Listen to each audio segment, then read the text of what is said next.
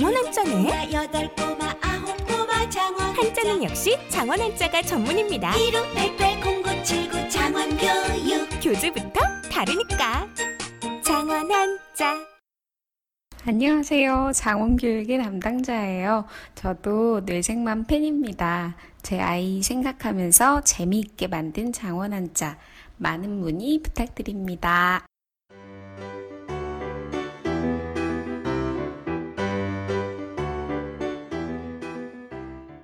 네, 안녕하세요. 정신과 의사들의 실전 육아 이야기 뇌생맘 클리닉입니다. 어느덧 13번째 방송으로 이렇게 찾아뵙게 되었는데요. 먼저 청취자분들께 인사드리고 시작해 보도록 하겠습니다. 네, 안녕하세요. 28개월 유리 아빠 정신건강의학과 전문의 허규영입니다. 안녕하세요. 인우, 준우 두 아들 아빠인 김지용입니다. 소아정신과 전문의 손인정입니다. 예, 그리고 저는 22개월 은호 아빠 오동훈입니다. 자, 어느덧 오늘 녹음하는 날 11월이죠. 이제 네. 11월 1일이 됐는데 갑자기 추워진 날씨에 청취자 여러분께서는 감기 안 걸리셨는지 모르겠네요. 어떻게 우리 아이들은 별일 없죠?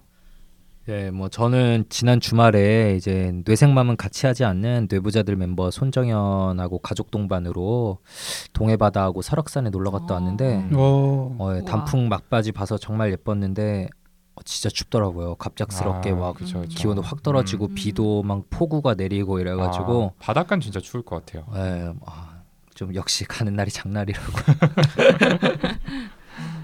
뭐 아기들 감기는 안 걸렸어요? 아, 예, 뭐 그냥 재밌게 놀다 왔어요. 네. 네. 음. 오, 단풍 구경 좋았겠다. 그러게. 음.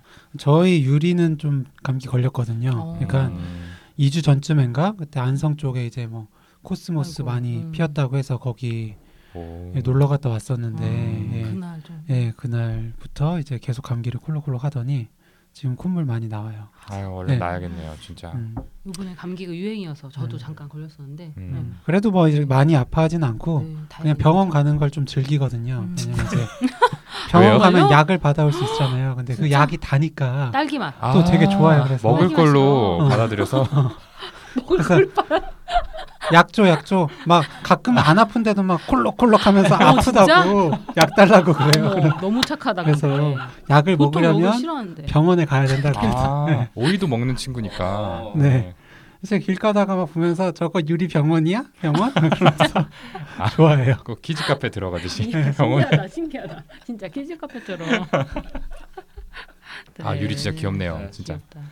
예, 뭐 저희 딸도 뭐 여전히 잘 지내고 있습니다. 뭐잘 먹고 잘 놀고 소리도 많이 지르고 화도 많이 내고. 아빠를 똑 닮았네. 아, 무슨 말이에요, 진짜. 아무튼 저번 방송에 이제 아빠랑 안 자고 엄마랑만 자려고 하는 아이의 사연 가지고서 저희가 얘기를 나눴잖아요. 이제 그거 듣고 이제 와이프가 은호가 자기랑 애착 형성이 덜 된 것 같다고 좀 걱정을 하더라고요. 근데 제 생각에는 제가 자꾸만 나타났다가 사라지니까 오히려 더 저한테 좀 매달리는 거 아닌가 이런 생각을 해봤거든요. 그 저번에 한번 말씀드렸는데 제가 지금 지방에서 근무하고 있잖아요. 그래서 이제 주중 하루, 주말 이렇게만 서울에 오는데 그 주중에 올라가는 날짜도 좀 일정하지가 않다 보니까 애가 좀 아빠가 언제 나타났다 사라질지 모른다 이런 생각을 하는 거 아닌가 싶더라고요. 음. 반면에 이제 와이프는 이제 매일 아침 저녁으로 보니까 좀 옆에 있다는 생각을 하는 거고 음, 이제 저희 딸이 22개월 정도니까 아직 좀 대상성성이 완전히 형성되지 않은 단계잖아요. 예. 그래서 아빠가 좀 없어질지도 모른다는 생각에 더 안 떨어지려고 하는 거 아닌가 이런 생각을 좀 해봤습니다. 그래서 좀 미안해서 잘해주려고 하는데 아, 또 소리 지르면 이제 같이 해라 모르고 한 한 달쯤 데려다가 둘이서 사는 게 어때요? 네 그렇게 되게 함부로 얘기할. 거예요? 그렇게 아뭐 아이를 위해서 그건 뭐 좋지 않으니까요. 나중에 아마 은호가 듣고 아빠 이랬냐며. 아니 뭐 누구보다 사랑하는 제 딸이니까. 아, 아무튼 음. 이제 저희 아이들 근황 이렇게 얘기를 나눠봤고요. 우리 3 300여 개월, 400여 개월인가요? 아 벌써 400여 개월? 또 몇 개월 지났으니까 그렇죠. 네. 네. 네 400여 개월까지는 안 됐을 거예요. 아, 네. 그냥 300여 개월로 네, 치고 저희의 네, 300여 네. 개월 손정 선생님의 근황도 좀 한번 네. 들어보도록 하겠습니다. 네, 어, 저는 며칠 전에 어, 구로에 있는 그 우리 아이들 병원으로 이직을 했는데요. 얼마 안 돼가지고 지금은 좀 적응기를 보내고 있고요. 네. 축하드려요. 축하드립니다. 네, 아, 감사합니다. 네. 병원 이름이 뭐라고요? 넘어가죠. 네. 그래서 어, 저뿐만이 아니라 다른 멤버분들도 바쁜 나날을 보내고 있는 것 같아요. 그래서 평소처럼 저희가 주말 낮이 아니고 오늘은 이렇게 평일 늦은 밤에 처음으로 모이게 됐는데요. 또 이렇게 녹음실 오니까 또 좀 색다르네요. 네. 음, 네. 순영 선생님 또 이직 맞아서 이사도 하시고 좀 여러모로 바쁘셨던 것 같은데 이렇게 시간 내주셔서 감사합니다. 자, 그럼 본격적으로 방송을 시작해 볼 텐데요. 어, 오늘도 청취자분들이 보내주신 사연 두 개를 바탕으로 이야기를 나눠보도록 하겠습니다. 첫 번째 사연은 우리 허기영 선생님께 소개 부탁드릴게요.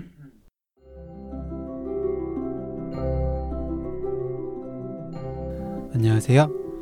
뇌부자들에 이어 뇌생맘도 열심히 듣고 있는 애청자입니다.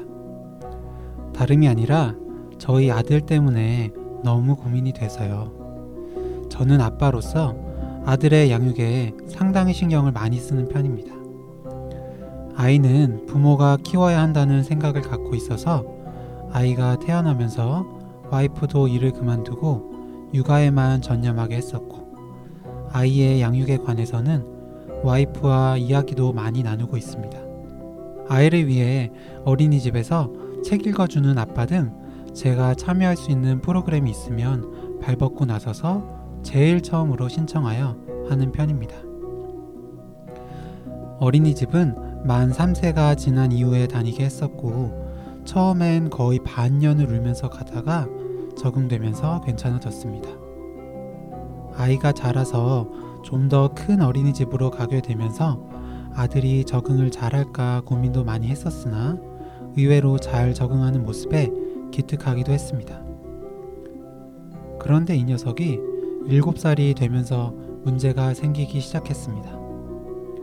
어느 날 갑자기 잘 가던 어린이집에 가기 싫다고 하더라고요. 처음엔 어린이집에서 아동학대 비슷한 게 있나 무척 신경이 쓰였습니다.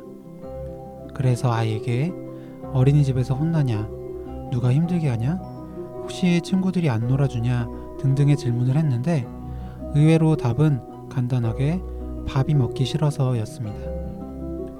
그 이유를 듣고 어린이집 선생님들과 상담도 했었는데 대부분의 아이들이 특정 음식을 싫어하는 반면 우리 아들은 밥 먹는 자체를 싫어한다고 하더라고요. 그래서인지 7살인데도 불구하고 아직까지 20kg을 넘지 못하고 19kg대를 왔다 갔다 할 정도로 많은, 마른 편이기도 하고요. 그래도 밥 먹는 걸로 스트레스 주고 싶지 않고 그것 때문에 어린이집 가기 싫다는 소리가 듣기 싫어 담임 선생님과 강제적으로는 밥을 먹이지 않는 것으로 이야기하고 아이에게 밥 먹기 싫으면 안 먹어도 된다고 이야기해 주었습니다.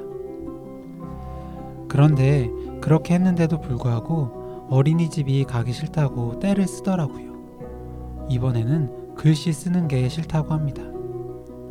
그래서 설득하고 다독여주고 내일은 어린이집에 잘 가자고 하는데 역시나 다음날 아침에 눈 뜨면 또 전쟁이 시작됩니다.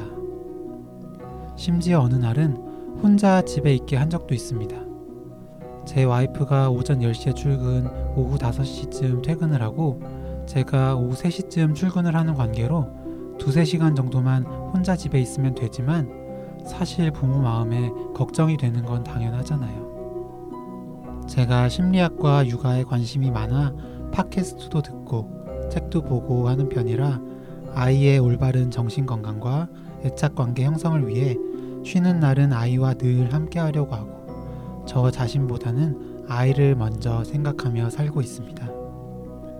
그런데 지인들은 아들 너무 과잉 보호하면서 키우는 게 아니냐고 할 때도 있더라고요. 사실 아들 하나밖에 없어 우리 부부가 너무 아들 곱게 키우려고 하는 건가 고민을 해보기도 했습니다. 그런데 저희가 마냥 아들 감싸고 키우는 것도 아니고 저는 평상시에 늘 아이에게 좋은 얼굴로 대하지만 아이를 혼낼 때는 내가 혼나고 있구나 라는 생각이 들도록 엄하게 혼내는 편입니다. 정말 저희 아이는 집에서 노는 게 좋은 걸까요? 오늘은 어린이집에서 야영을 하고 일찍 오는 날이라 집에서 2시간 정도 놀았더니 합기도에 가기 싫다고 또 울면서 떼써서 한바탕 하고 왔네요. 내년에 학교도 가야 하는데 학교도 가기 싫다고 저러는 거 아닌지 정말 고민입니다. 7살인데 애착 관계 형성에 문제가 있는 걸까요? 지나친 부모의 관심과 애정이 아이가 다른 곳에 가서 사회성을 키우는데 방해가 되는 것일까요? 너무너무 고민이 돼서 팟캐스트 들으면서 고민 고민하다가 이렇게 메일 드립니다.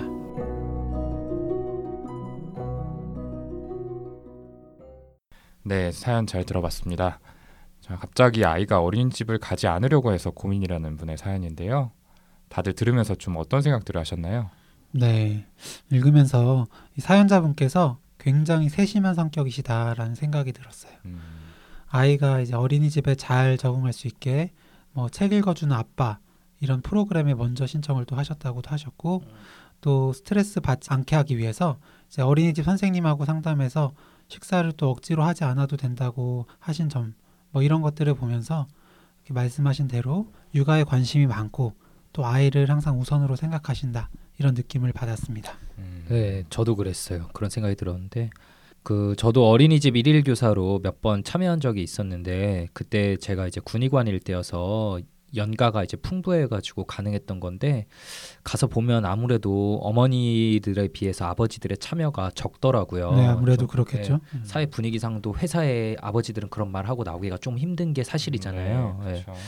그래서 저도 뭐 스스로 육아에 많은 지분을 가지고 있는 아빠라고 생각을 했는데 이분 사연을 보니 더 열심히 해야겠다는 생각도 들고 뭐 제 옆에 계신 두 분은 당연히 말할 것도 없이 더 열심히 해야 될 것 같아요. 아, 저, 네.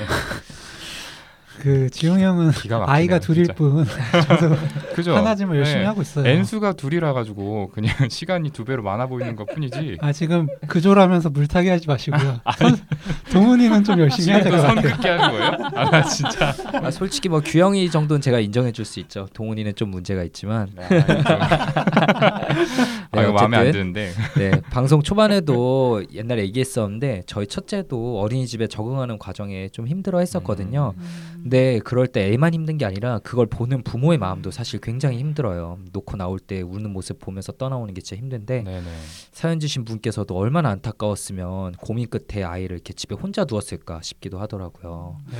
네, 특히 사연자분처럼 아이에게 관심이 많은 부모님이라면 다른 분들보다 더 걱정이 컸을 텐데 그만큼 이제 뾰족한 방법이 없었겠죠. 음, 네네. 음. 네, 이렇게 아버님께서 사연을 상세하게 보내주신 내용만 봐도 어, 아들에 대한 사랑의 깊이가 참 느껴졌고요.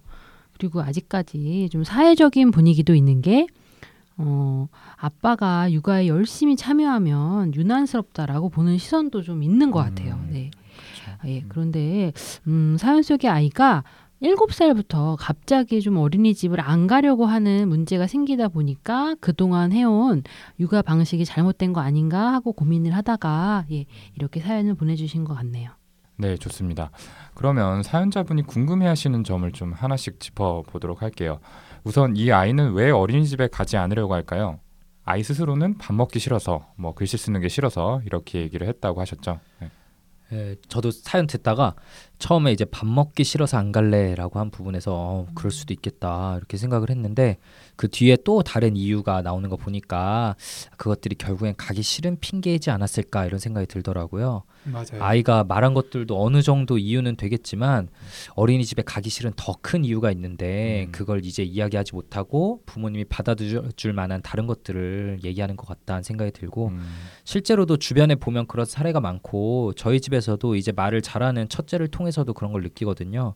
어디 이제 외출해야 돼서 아, 이누야 빨리 옷 입자 막 이러면 자기가 나가기 싫을 때 온갖 이유들을 들어요. 막 별 핑계를 다 대다가 막 마지막에 어 그런데 밖에 나갔다 갑자기 비가 오면 어쩌지? 막 이러면서 그때는 아 진짜 아, 그냥 귀엽네요. 가기 싫다고 말을 하면 되는데 그런 식으로 하더라고요. 네, 귀엽네요.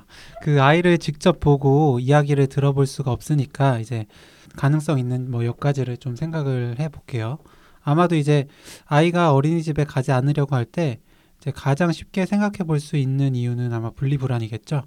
이제 이별 불안이라고도 부르는 이 분리 불안은 쉽게 말해서 애착의 대상인 부모와 헤어지는 데 대한 두려움을 말합니다. 대개 애착이 형성되는 뭐 8개월에서 12개월 무렵 시작돼서 이제 15개월에서 18개월 사이에 가장 심하다가 보통 이제 만 3세 정도 되면 이제 점점 사라지죠. 분리불안 시기에는 이런 대상 영속성이 확립되어 있지 않기 때문에 어린이집처럼 부모가 존재하고 있다는 믿음을 위협하는 그런 환경은 아이들의 이별 불안을 이제 증가시킵니다. 그런데 이제 사연 속 아이는 이제 7살이잖아요. 어, 물론 처음에 만 3세 때 처음 어린이집을 갈 때는 이제 반년이라는 적응 기간이 걸렸다고는 했던 만큼 이제 분리불안의 가능성을 좀 생각해 볼 수는 있겠지만 어쨌든 어린이집을 잘 다니다가 안 가게 된 시점에서도 이걸 좀 생각해 볼 수 있을지는 좀 더 알아봐야 될 것 같습니다. 네, 음. 그렇죠. 그런 부분들이 조금 음, 살펴봐야 되는 부분일 것 같고요. 그리고 아이 말을 통해서 우선 밝혀진 원인은 어린이집에서 하는 식사랑 그리고 글씨 쓰는 학습이 우리 아이한테는 좀 편하지 않는 상황인 것은 맞을 것 같고요. 그게 뭐 음. 핑계일 수도 있고 예, 다른 이유가 있을 수도 있겠지만, 예. 근데 사실 이게 어른들이 생각할 때는 언뜻 보기에는 좀 간단한 문제일 수 있지만 사실 그냥 식사랑 학습 자체가 어려운 거라기보다는 어린이집 선생님이나 또는 친구들 등 다른 사람과의 관계에서 아이가 느끼는 불편감 때문일 수 있어요. 음. 겉으로 드러나는 건 이제 그런 상황들이고 음.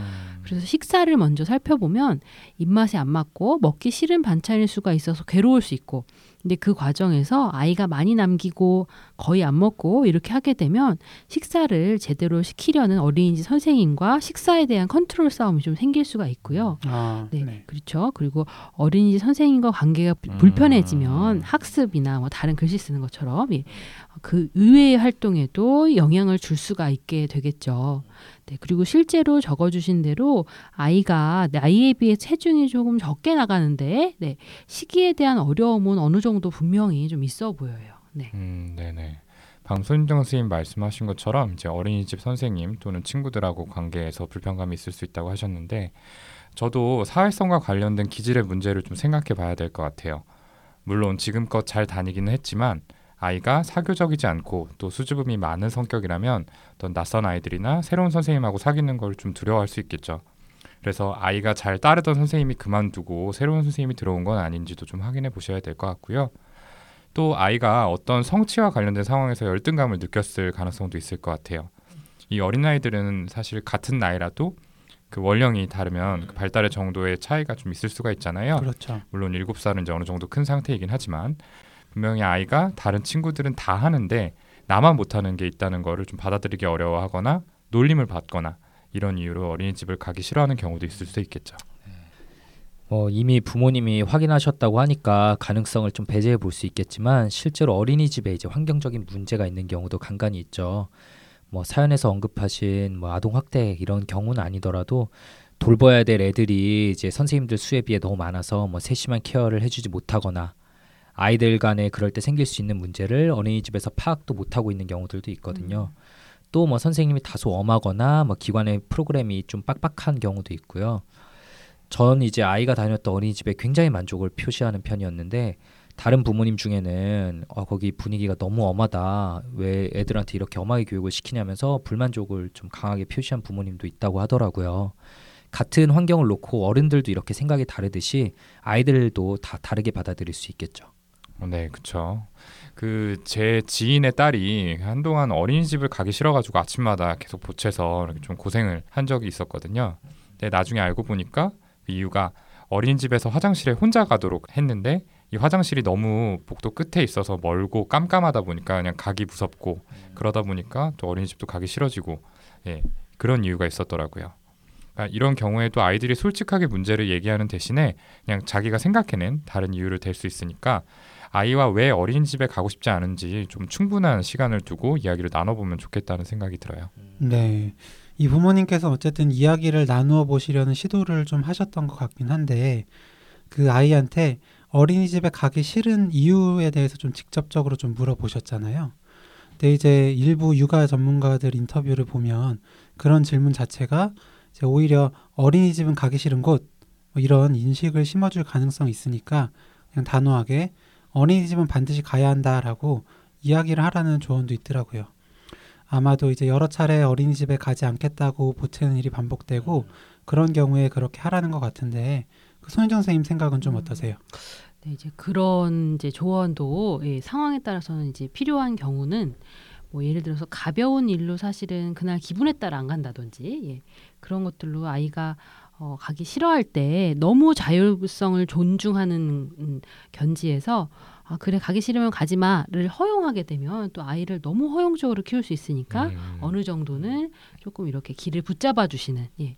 어, 그런 뜻에서 아마 그 육아 전문가 분도 말씀을 하셨을 것 같다는 생각이 드는데요. 근데 사실 아이마다 좀 사정은 다른 것 같아요. 예. 그래서 case by case로 생각을 해야 되는데 아이의 정서적인 어려움과 사정에 따라서는 뭐 학교도 치료적으로 옮기거나 그만두는 것이 더 나은 상황도 있거든요. 음, 네. 반드시 가야 할 곳으로 여겨지다 보면은 출구가 없다고 느낀 청소년들이 극단적인 행동을 하는 경우도 있잖아요. 네, 사실 그렇죠. 네. 집에서 음. 예, 자퇴하고 지냈으면 음, 될 것을 왜 그럴까라고 어른들은 생각을 하지만 사실 청소년들은 이걸 그만둘 수 있다고 생각을 못하는 경우도 있으니까 예.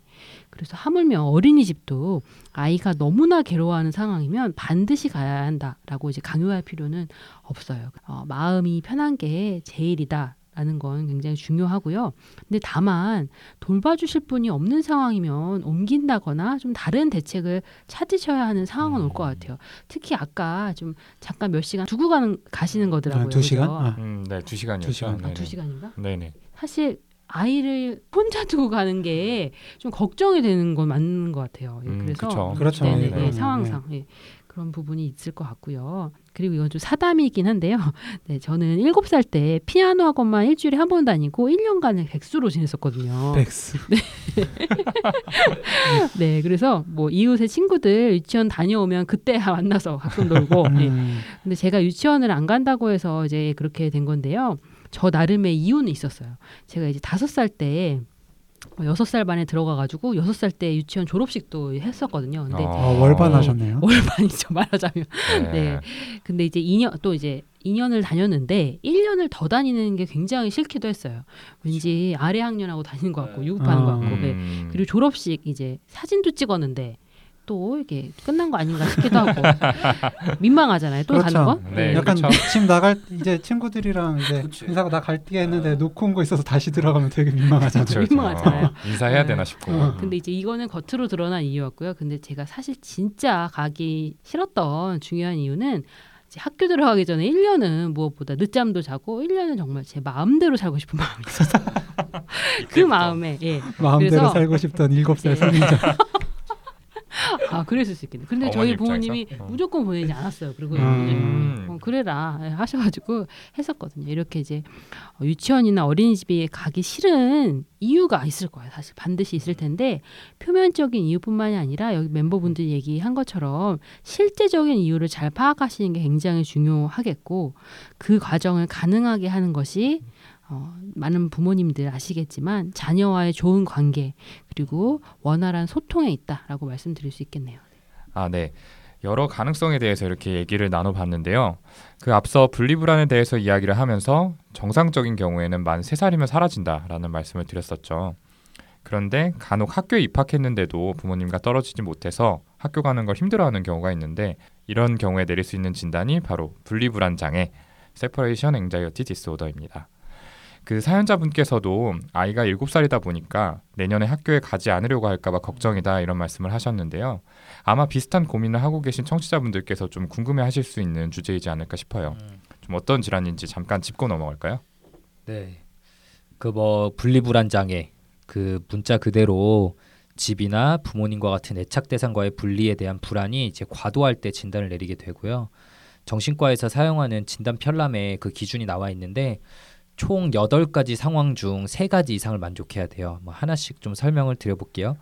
첫째로 이제 집 또는 애착 대상과 떨어지거나 떨어져야 하는 상황이 될 때 심한 불안을 느끼고 둘째로는 중요 애착 대상을 상실하거나 그들에게 해로운 일이 일어날까봐 과도하게 걱정을 한다. 그러니까 좀 쉽게 말하면 학교에 가기 싫다며 때를 써서 걔한테 이유를 물어보면 아, 엄마한테 사고가 날까봐 불안하다고 이렇게 얘기를 하는데요. 이게 실제로는 자신에게 어떠한 일이 생길까봐 큰 두려움이 있는데 그 두려움과 불안이 너무 크다 보니까 그대로 표현하지 못하고 무의식적으로 그렇게 표현하는 거라고 하더라고요. 네, 이제 셋째로 질병, 납치, 길 잃기 등 어떤 사고로 인해 애착 대상과 분리될 거라는 비현실적 걱정을 하고 넷째로는 분리불안 때문에 학교나 그 외 장소에 지속적으로 가기를 거부한다. 네 번째까지 말했고 나머지 네 가지는 이어서 허기영 선생님께서 좀 소개해 주시죠. 아, 네. 이어서 설명드릴게요. 그 다섯 번째 상황은 혼자 있거나 중요한 애착 대상 없이 지내는 것에 대해서 지속적이고 과도한 두려움을 느끼는 겁니다. 그리고 여섯 번째랑 일곱 번째는 좀 잠과 관련된 건데 여섯 번째는 중요한 애착 대상이 곁에 없거나 집을 떠나는 상황에서는 잠자기를 거부하는 거고요. 일곱 번째는 이제 분리를 주제로 하는 그런 반복적인 악몽을 꾸는 거죠. 마지막으로 여덟 번째는 애착 대상과 분리가 예상될 때 이런 어디 몸이 막 아프다고 하면서 반복적인 신체 음. 증상을 보이는 배 거죠. 아프다고 많이 배 아프다고 들었죠. 학교 안 가게 되면 그렇죠, 그렇죠. 그 지금까지 지용 형이랑 제가 말씀드린 여덟 가지 기준 중에서 세 가지 이상을 만족하고 그 기간이 이제 아동이나 청소년의 경우에 4주 이상 지속이 될 때 이제 분리불안 장애로 진단을 내릴 수 있습니다. 네, 말씀 잘 해주셨고요. 음, 이런 어느 정도의 분리불안은 사실 아이들이 정상 발달을 하는 과정에서 보일 수가 있고요. 네, 내성적이고 수줍음을 많이 타거나 또는 겁이 많은 아이들은 유치원이나 어린이집에 다니게 되었을 때 불안해서 떨어지지 않으려는 그런 모습을 보일 수 있죠. 그런데 학교를 어, 전쟁 치르듯이 억지로 떠밀어 보내야 되고 수업을 마치지 못하고 조퇴하고 돌아올 정도의 경우에는 사실 소아정신과 전문가의 개입과 도움이 필요한 그런 상황이다라고 이제 말씀드릴 수 있겠고요.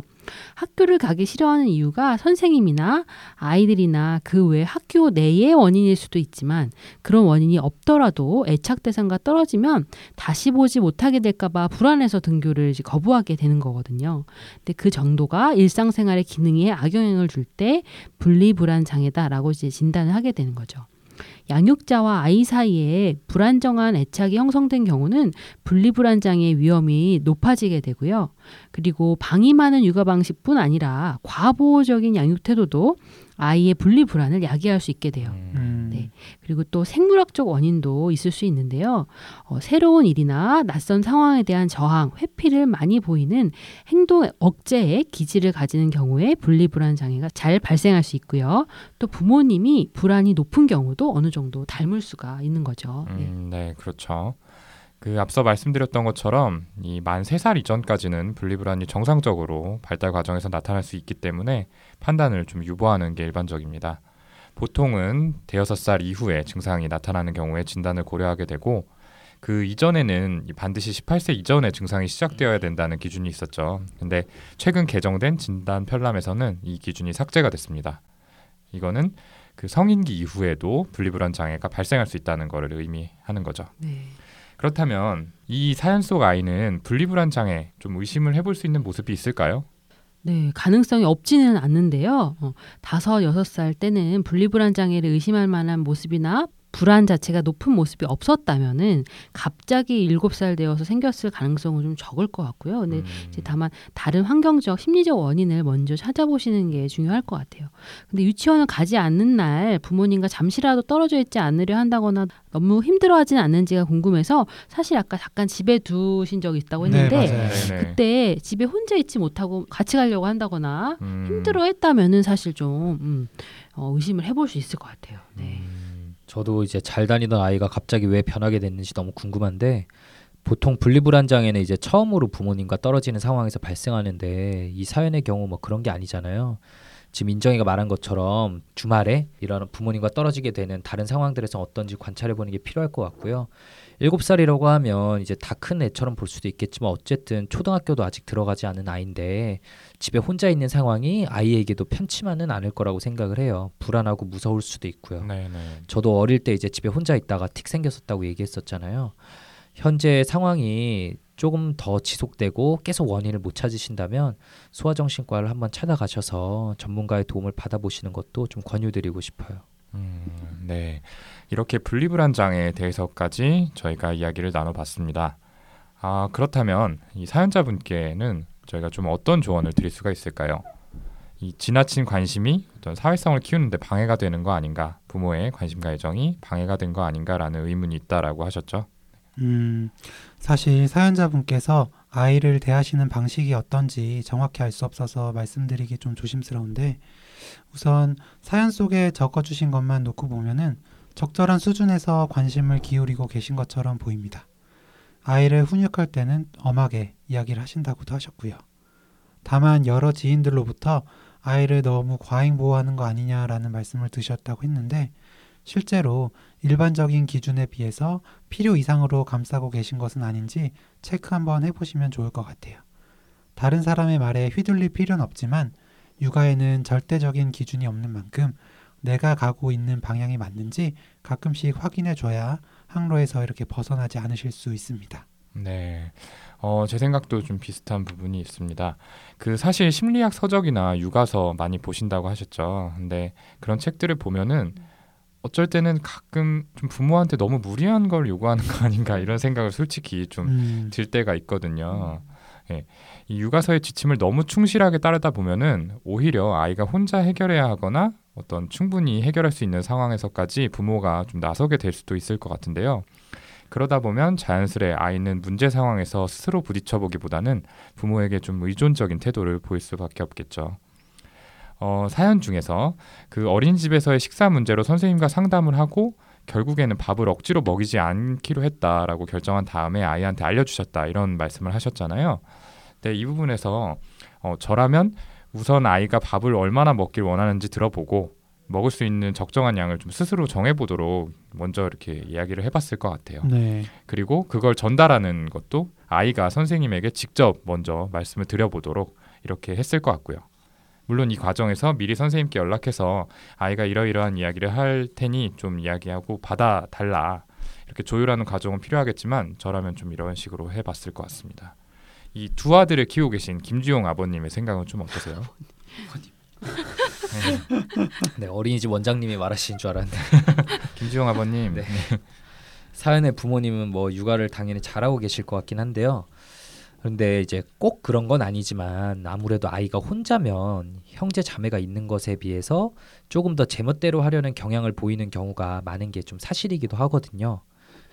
형제 자매가 있으면 어쩔 수 없이 어릴 때부터 이제 좌절하는 경험을 하고 자기가 원하는 대로만 다 될 수 없다는 거를 이제 경험을 충분히 하는데 그에 반해서 혼자이면 아무리 부모가 이제 단호하게 한다고 해도 그런 좌절하는 경험도 적고 과보를 받는 경향도 확실히 있죠. 음, 그래서 지금 어린이집을 보내지 않고 집에 혼자 있게 된 이런 상황도 결국에는 아이가 자신이 원하는 대로 부모님을 조종한 결과가 아닐까 이런 생각이 들기도 하더라고요. 음, 네, 맞아요.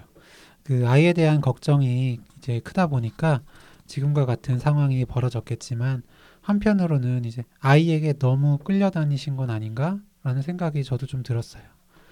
일단 앞서 이야기 나눴던 여러 가지 문제의 가능성이 배제되었다는 전제하에 제 생각에는 조금 더 단호하게 어린이집은 가야 한다고 이야기를 해보시는 게 어떨까 싶습니다.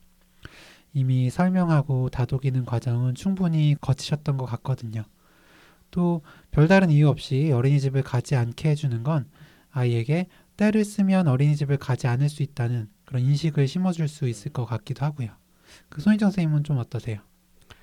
네, 근데 아이가 사실 가기 싫어하기는 하지만 그때 이제 집에 있었던 이유로 사실 요즘에는 큰 정 없이 가고는 있다면 여전히 싫어하고 뭐 이런 표현은 해도 그러면 이제 계속 보내시면서 원인을 파악하시는 것도 가능할 것 같고요. 예. 그리고 어 우선은 물론 이제 파악이 안 되셨을 수도 있지만 어린이집 선생님이 생각하는 또 나름의 이유도 있을 수 있고 예.